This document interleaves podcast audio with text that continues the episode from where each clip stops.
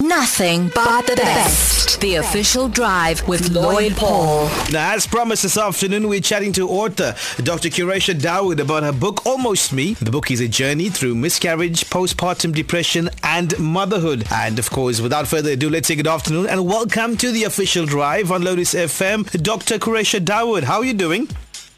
Hi, thanks Lloyd. Thanks for having me. I'm doing well. How are you doing? Great. Thank you for making time for us, Doc. Indeed, a pleasure to have you on board. Now, firstly, a deeply personal journey. Was it difficult to write about it? Oh, absolutely.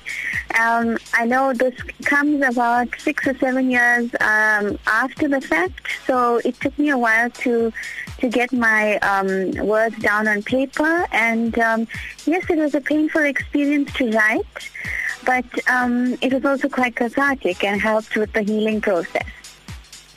Now, Doc, why did you feel it was important to write about these issues? Because, I mean, despite greater awareness, fertility, miscarriage and postpartum depression are not widely spoken about. Absolutely. And, you know, when I went through a miscarriage, I felt like I was completely alone. And we don't speak about it because our community values motherhood as such an integral part of a woman's identity. And if you have a I hate the word miscarriage or lose your baby. You know, it's something that's looked upon as something shameful or, you know, something that you need to cover up. And so when I went through it, I actually went online or looking for some kind of movie or book that I could identify with. And it's only once you start speaking about it, you get women who share their feelings with you. And the same goes for postpartum depression. You know, you're supposed to be this natural mother whose mothering instincts kick in, you know. And that didn't happen for me. And I thought, oh, something's wrong with me. But you need to ask for help because we need to stop asking, oh, what will people say, you know? Is she going to the loony bin? Or what's wrong with her? I really wanted to start that conversation in our community because so many of us are going through this or have gone through it, and we need to share these stories. Now, you know, I have to ask you this question, Doc. Do you hope women and their partners will draw hope and strength from reading your book? Absolutely, and I must say the response has been overwhelming. I didn't think that it would go further than just being an e-book that was available. People have actually asked for printed copies, and men especially are interested because it does affect men on a different way, and it can really shake a marriage or a partnership. And I do believe that men and women can draw strength from it. And if you are not personally going through it, perhaps it can give you some insight into the journey. I mean, after going through these things and then having a baby that was in ICU for a while, that alone is a very alienating process. And we don't realize how many mothers go through that. So I do believe there's a lot of strength to be taken from it, and it's a short read. I don't want to like bog someone down with a book when they're going through all of this, but it's a very personal, short, to the point book, which I hope a lot of people can draw strength from.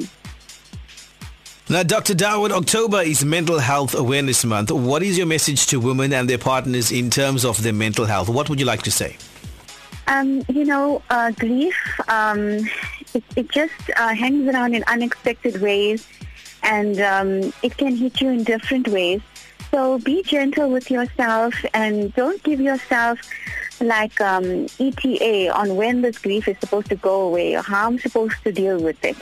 Give yourself the time, and you need to find your own way of getting through things. As much as people would like to give advice and tell you what to do, it's up to you and to be compassionate with yourself and your partner as well in getting through it.